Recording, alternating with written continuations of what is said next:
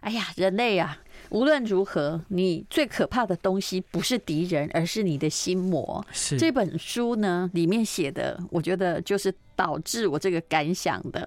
好，这叫宰尔摩斯的《万事屋》，作者是谢志博。你好，嗨，淡如姐好，各位听众朋友大家好，他是征信业者，而且也在征信业这一行做了几年啦、十六年是，而且我跟他说，诶，这本书是宝瓶文化出版，因为宝瓶文化里面还有什么大师兄，对不对啊？夫敏江嘛，哈，是然后每一个的文笔都非常非常的好，然后嗯行业都相当的特别。对但因为你们文笔太好，我老是在怀疑是优秀的总编辑 帮你们找作者，帮你们全部顺过。结果是你说每一个字都是你写的，对，是我写的你这个了不起耶！嗯然后你给我的答案是什么？哦，因为我妈妈是中文系的，对， 而且而且他说呢，他妈妈怀他的时候还在念中文系，对那，算一下，他妈妈也是五年级的。那嗯当时哈、五年级念的大学是很难考的，嗯，还愿意呃，就是一边怀孕一边生小孩，可能还要这个延迟毕业，对不对对？好像她如期毕业， 哇，这真的是，那是还要算清楚暑假去生小孩这意思吗？嗯，我不知道她怎么办到的， 对，那你只有一个小孩，还是还有兄弟姐妹？嗯呃，我有一个妹妹，还有一个同父异母的弟弟跟同母异父的弟弟，因为他们后来都各自有家庭，哦，所以你现在要告诉我说，太早结婚哦，不管怎 样，也还是一件不幸的事情。早开的花朵可能早 凋谢，对，好，所以呃，这本书的文笔很好哈，啊，哦所谢以谢，我觉得说，哎，怎么故事写的这么清楚，连一般专业作家也没办法写的如此的清晰。那他就是个征信业者。那如果你不要看文笔的话，其实我看的有点感动。为什么？因为说真的，征信业者有很多的 people，嗯，那不然的话那么辛苦，对，赚不到那个他们觉得就是说够从事这个行业的利润，对，是不是？没错，所以招数很多。那没错你如果在里面坚持一个当一个正派的，就也不跟当事人勒索，对不对？嗯那你又可以存活下来，我认为不是一个简单的事情、欸。我觉得是上帝保佑，嗯，好，那呃，这本书里面呢有一个例子，我刚刚说的是人很可怕的是心魔对，我也的确遇过一些歇斯底里的人，我都觉得他们其实应该看心精神科，不应该先找征信业者。啊，是，对没错，而且你在这里提出一个建议，就跟我当时念那个法律的时候，我有个嗯感觉，我在看征信业啊，对，我有时候觉得说，如果今天你真的要离婚，对那你就去征信，撕破脸没关系，因为对一定撕的，没错而且这个破镜永远无法重圆。你想错，你如果被抓了，你怎么可能重圆呢？就算我是做错的一方哦，是，你你放心好了，除了。除了为了什么钱财各式各样理由，嗯那个做错的一方是不会祈求任何原谅，他对只会生气。没错，但是你这里就是说，你如果说还要维系婚姻哦、嗯，那个不要找征信业者，否则找了之后有没有？他都说这个呃婚姻协调，对，其实还在一起的还真很少。有了你的书中有一个例子，是，可是那个我可以跟你讲，那只是暂时，没错，是不是？因为怀疑就像一个种子，然后只要嗯落到心田里面，我觉得它就会不断的想办想方设法冒出头来。对，所以我觉得，呃，尽量因为你不要改不用，掉，它在你心里。对对，嗯没错，所以尽量不要用征信社的手法去对待身边的人，除非真的已经无计可施了。而且你也这样劝过当事人，对可是很多当事人其实他很穷，啊，他实是在没哎有任何条件请征信社，对而且你也去帮他看过了，他先生明明就是好好的上班下班，啊有时候晚回来只是因为啊，嗯就只差没去卖血，就是还对去兼差，对，可是太太却花了很多钱嗯在雇征信社，没错，嗯。这还好哈，如果有一个征信业者哈， 嗯还跑去告诉她老公的哦，话有，可能，这我跟你讲，弄一个这么辛苦的还被怀疑，对，没有错，这不破灭不可能啊！是，所以我我我还是建议所有的客户，呃，或者是所有在婚姻中遇到困难的当事人，我们尽可能的去体谅跟同理对方。嗯，然后我我常想哦，因为很多人说啊，我老公外遇了很可恶啊，或我老婆出轨了很糟糕，嗯，但我都跟他们说，呃，或许平行时空里面犯错的是我们自己，对我，们也会期待被原谅。嗯而且我觉得婚姻中有很多种错误，不管家呃外遇只其中一种，家暴、赌博、酗酒、浪费、奢靡、不体谅、不体贴、不带小孩，嗯，总之不管什么错误，嗯，它只是婚姻中一种呈现的形式。其实也就是说，那个时候婚姻已经都差不多了啊是你不是说不是只有就通常你会认为说，好，我现在找到你了，你是外遇，你错了。对，但事实上，这婚姻本来问题就一直存在没。错，嗯没错。嗯呃，我印象很深刻，就是有一个呃记者问一对很年纪很大的老夫妻，问他们嗯婚姻持久的秘诀。嗯那这位老先生是跟记者说，因为在我们那个年代，东西坏了是要修，而不嗯是要丢掉。嗯对，所以我那我一直很建议客户或者是任何在婚姻中苦难的朋友，就是我们尽可能的去维系这段婚姻，嗯这，是我们的选择。是，就是说，有时候我们也人的，如果真的不和，你也啊没办法劝和啊，了。真的哦、可是那个是个人的一个嗯选择，但对如果你一点点小事哈，嗯啊，你就要的没办没错啊，有没有 老这个？是那我可以跟你说，你嫁给谁都是完蛋的，哦对没错你娶了谁，你也是完蛋。其实错你就你只要情商完蛋，你的婚姻就是完蛋，呃对不没错对？没因错为每个人的忍耐都有限度啊。对没嗯错那、如果刚开始嫁错人 啊，我想也还是赶快散 了，也不用到撕破脸才是散，对不对也？是 是也不是是没所以错我有时候都觉得说，离婚的时候再争财产，还是一个摆明的说，还是一个光明的行为。对因为那时候已经无可感情无可算计，那我们就看看说谁你的谁我的，对没不对？错可是如果到那时候还看还一直就在计较说，其实就是你对不起我，我一定要抓到证据。哦，那很累对，可你嗯你劝过我，在里面有一个故事哈，不是写在最前面，但我感慨很深。嗯就是有一个女生，她对动不动就是要来捉奸，你讲那个哦故事好不好？好呃，其实像这样的客户蛮多的。 I like Ealing Sound. I like radio. 好，幸福好时光，好讲那个故事吧。嗯好，呃，这客户就是有一次他有一个客户，他委托我要做外遇收证，嗯那我记得我们约在就是土城还是三峡那边的麦当劳，应该是三峡。然后我在二楼，我还记得那天是假日，哦，周遭很多很多的呃，就是学生在那边看书啊，或者是聊天或谈恋爱。那我选择了一个唯一的座位坐下来。那这时候我看到一名妇人牵着两个孩子从一楼往二楼走，嗯那我一看就知道是客户。嗯那我就招手引，就是引领他到我的位置上。嗯那开始就聊，他告诉我说，他觉得他先生有外遇，嗯那他很明确的认为说他先生一定就是有问题，嗯但是他。根据的每一个点，因为我会问说为什么你会觉得先生有外遇嘛？嗯他根据的每一个点其实都并没有那么牢靠。譬如他说先生最近可能心不在焉呐、嗯这可能是因为累，嗯或先生可能不碰他啊，嗯哦，可能先生压力大。嗯那我就说好，那我就来帮你调查。嗯那其实一般的行踪调查，以一个礼拜来说，其实我们执行的成本，认真做的话，执行成本大概在两万多块左右。嗯那我就跟他说，大概一个礼拜，我跟他报五万。嗯好，他说太贵了，嗯他说太贵了。他说谢先生，因为我看到你以前的新闻报道，嗯你常常不收钱去帮助人 家，对。然后他问我说能不能算他便宜，我就说，嗯因为他没有我一定要帮他的必要，对，对。那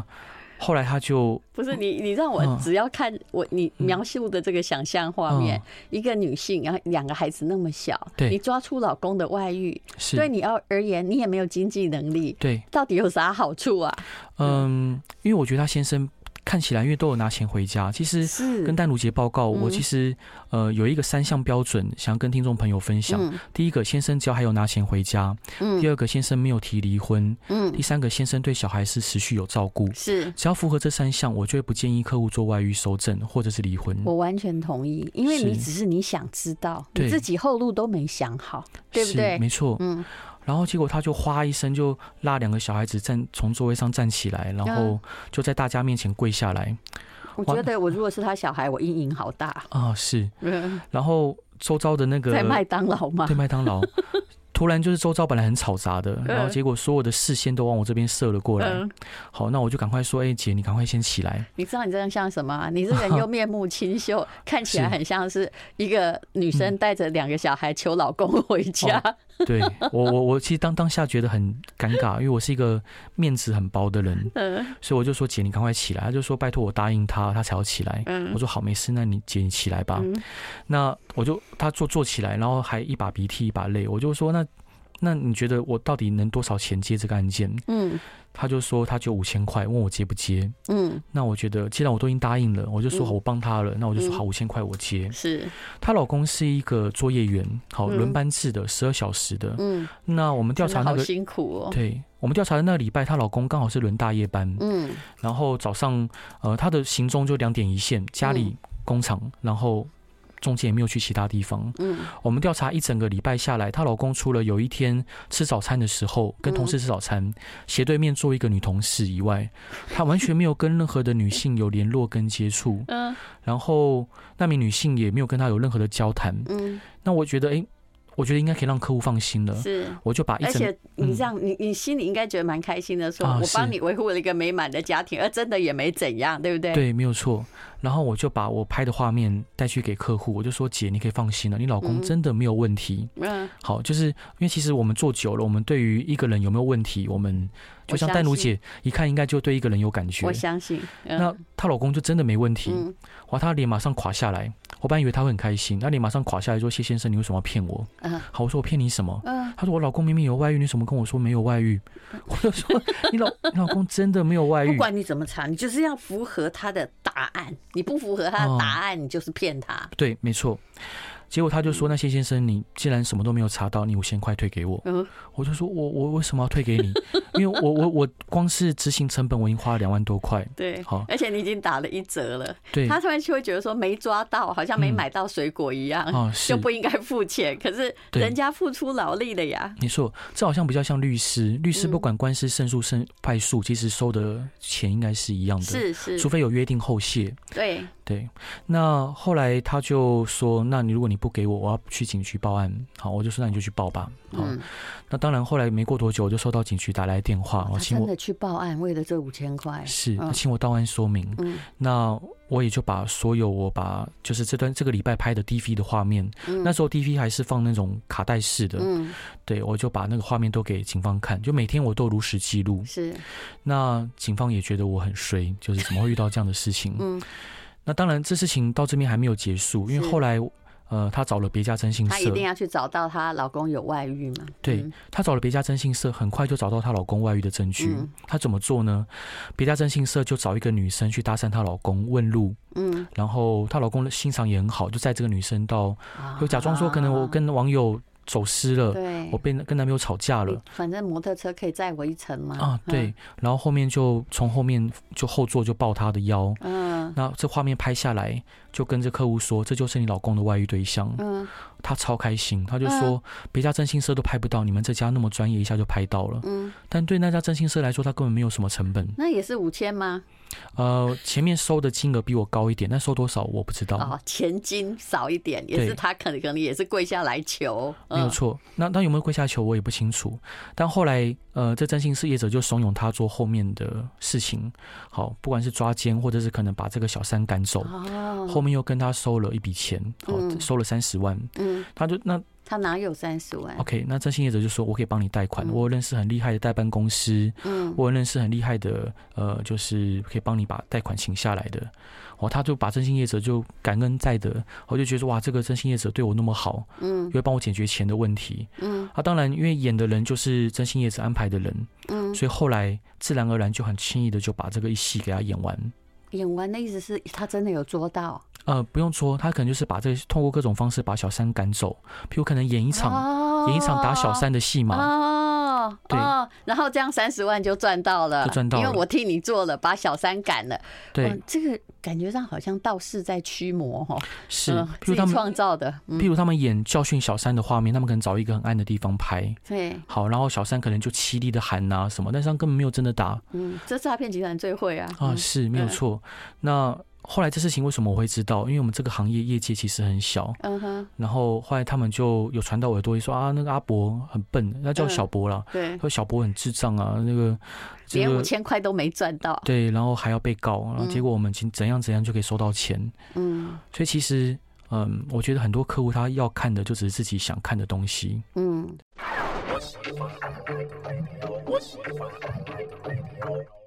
来，我们来念这一段话，这是谢志博自己写，他文笔很好，来，嗯嗯。在许多同行眼中，我是一个彻头彻尾的笨蛋，但我觉得我赚钱赚得心安理得，也睡得安稳。若能由此开始起什么改变也好，至少我希望这个行业不只是发挥完功能就被嫌脏、嫌臭的盲桶而已。我想这就是我要的。嗯，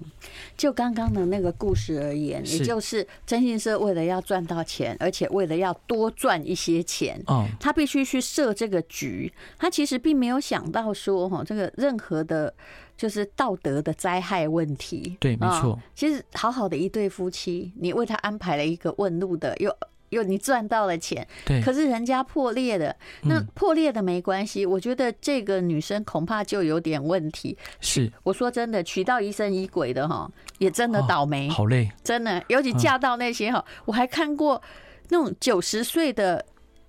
嗯我看他大概是失智症，不过大概从。小开始，九十岁的爷爷怀疑嗯八十五岁的奶奶有外遇，哦去对买个菜，还觉得他在外面搞什么，是这怎么可能嘛？可是就是让当事人很痛苦。没错。嗯但失智症的前期症状本来就会有多疑的状况，有可是能。但对是他从年轻就这样，啊，就这样，哇所以你就知道这个太太有多辛苦哦。 是好，那那从从事征信工作，其实大部分哈、嗯很多外遇的案件呢、对它应该是个主流，对不对？嗯来，你念你写的这段话，好，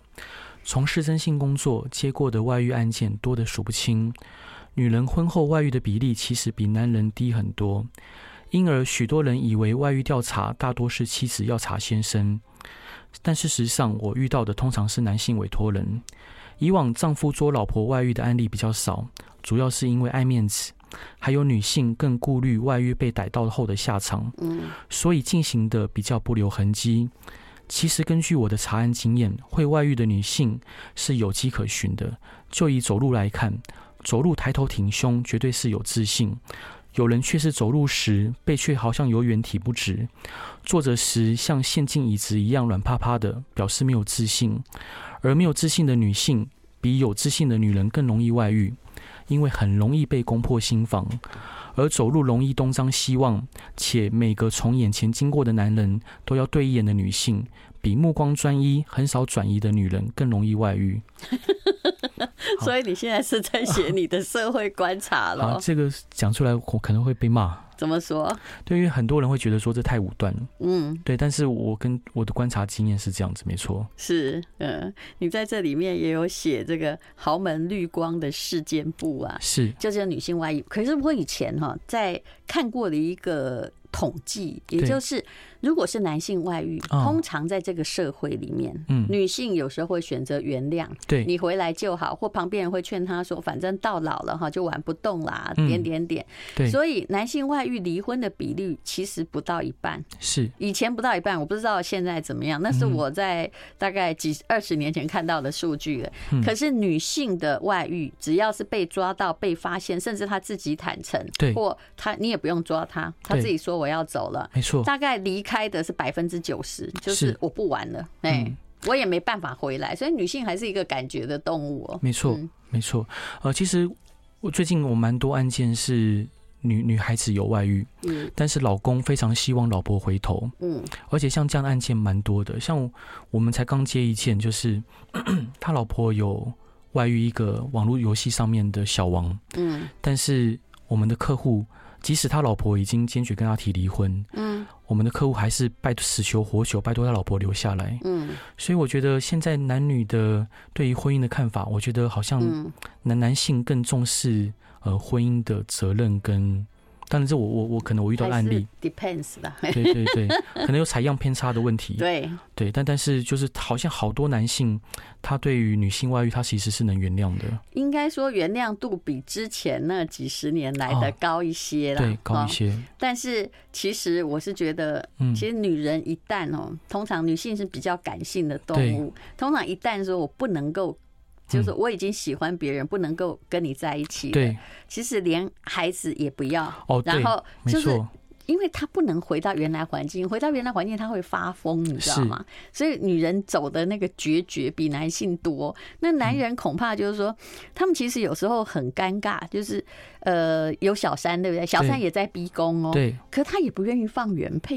因为是可能是齐人之福的传统，嗯但他自己真不知道这样会有多麻烦。是，而且其实很多男性外遇的男性，他嗯会期待外面有一个女孩子可以让他，嗯、在生理的需求上跟情感的需求上嗯给他获觉得得满我没足。破坏家庭啊。对嗯然后在家里又有一个人可以帮他打理，然后又有小孩子，呃，有一个妈妈可以嗯照顾。嗯哦，他觉得这样的是他对他们来说是一个完美的状态而且他又深信外面这个小三其实是不会打理家里的。啊。对那，孩子怎么办？如果老婆走了，所以他一直嗯想要两面求全，但对是其实这也是破碎的开始。没错。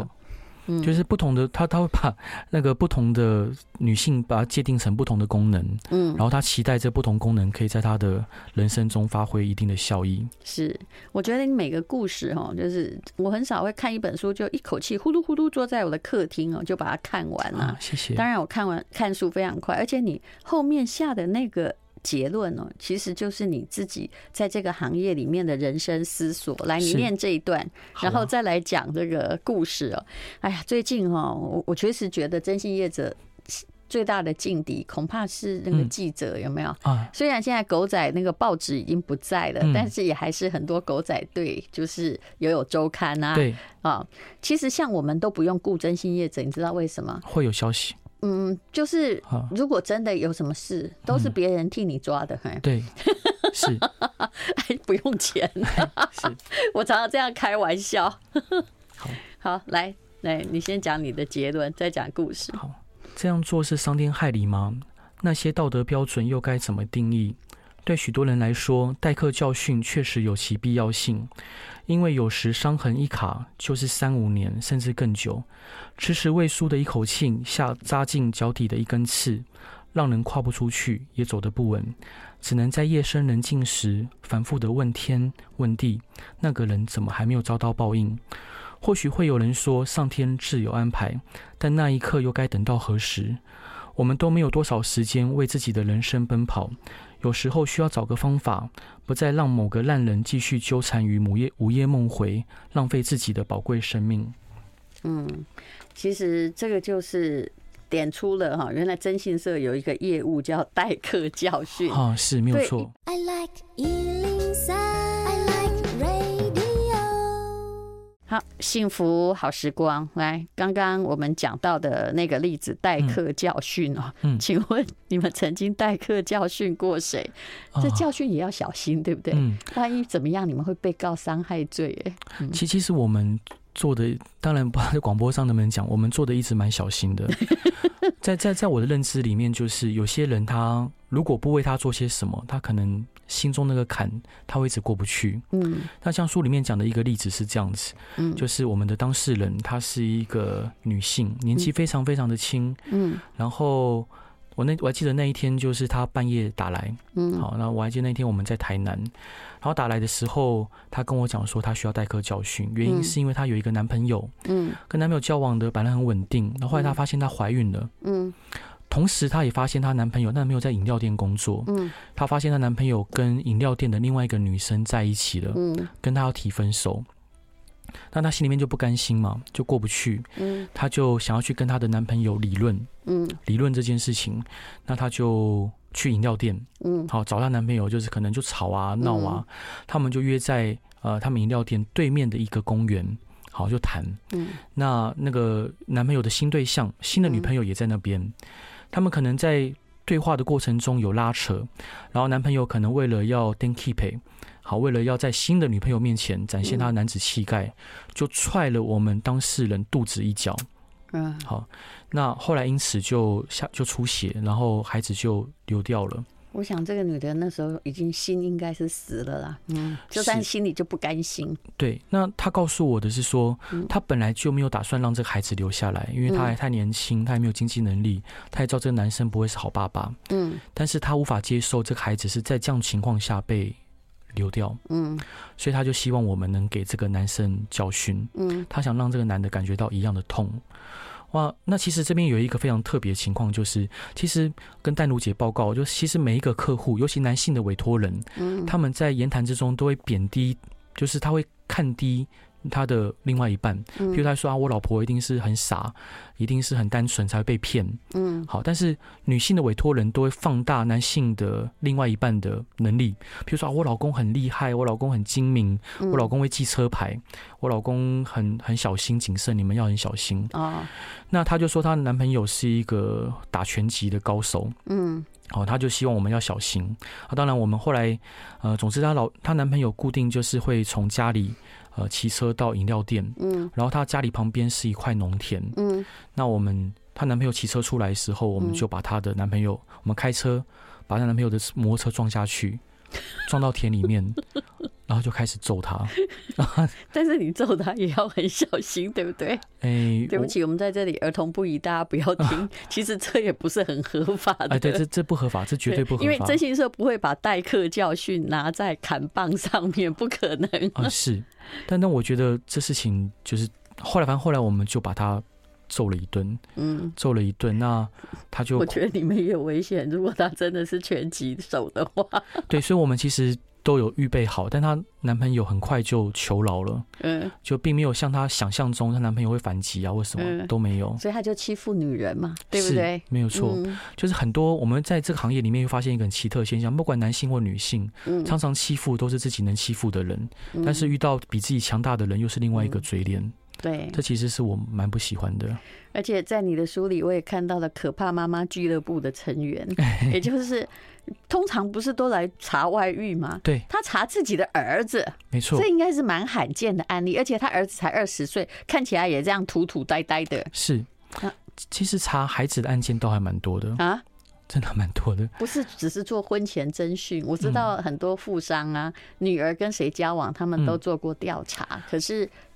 查孩子干嘛啊、我我想讲一个书上没有的案例，好好，就是有一名父亲，嗯他委托我们，他其实是一个很成功的台商，嗯然后他小时候就把女儿栽培得很好，他非常的高压统治，有点像斯巴达式的教育。然后他女送他女儿去学音乐啊，学各种乐器。嗯后来他女儿在北部某教育大学音嗯乐系，嗯那他就他女儿从来没有交过男朋友，嗯然后他们家住中中中部，嗯每一次他女儿只要一放假，就会乖乖从北部回到中部。嗯有一天，他女儿跟他讲说：“爸爸，我假日我不想回家，嗯因为我就是我有事情。嗯”那爸爸也不敢问，也不知道怎么问，嗯，他那就透过老老婆嘛，透过妈妈问。嗯那问了之后发现，哎、女儿有新的男朋友，嗯她这男朋友好像不希望她每个礼拜乖乖回家。嗯他爸爸心里面就警铃大作，嗯，好，就希望我们去调查，呃，这个男朋友的底细，对他想说，诶那男男朋友会不会什么道上兄弟啊，或者是嗯八加九啊？嗯结果后来发现她男朋友更糟糕，他啊洗车场工作，然后穿着都穿着拖鞋，在什么洗车场？洗车场对，然后整个头都是油的，嗯，嗯好像好几天没有洗，嗯然后牙齿一张开都是黄黄的，然后戴个嗯一个不不合时宜的眼镜，然后身上衣服光是看都看想象得到味道，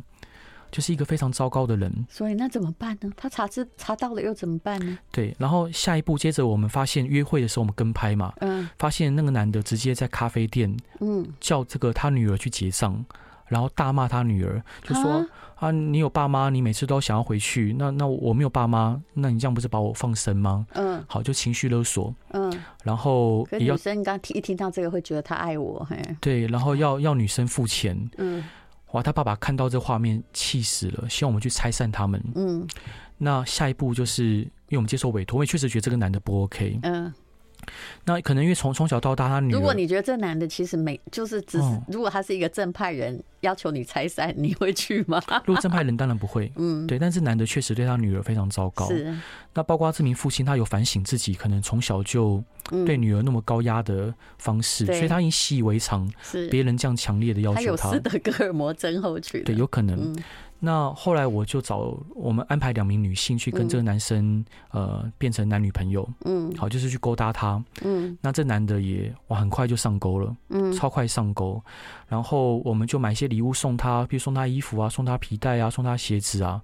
这男的超开心，长得这样又丑又臭，然后还是个软烂男呢、对，嗯没有错。他就是喜欢，你知道吗？钱的人家送他的感觉。对，嗯被照顾。然后反正后来就我们就按让我们这名女性跟着这个男的去跟这女的，就委托人的女儿说，麻烦你离开，嗯好，麻烦你离开。那这嗯女的也就乖乖的很听话，嗯就从那个男生跟他反正同居嘛，从租屋处一路这样走走走，低头走回那个学校。嗯，那还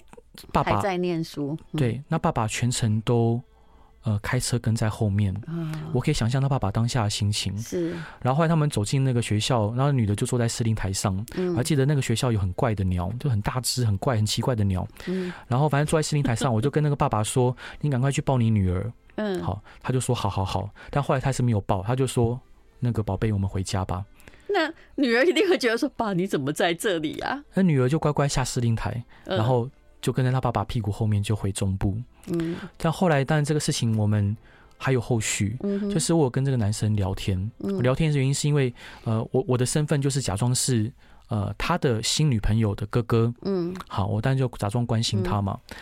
他就告诉我他的故事，他就说，因为从小是奶奶带大的，没有爸爸妈妈，爸爸妈妈很早就不要他了，嗯是奶奶带大的，所以他没有人关心跟照顾。嗯，然后后来他腰受伤了，也没有钱去工，也也没有办法工作。嗯然后我们后来也照顾他了半年，嗯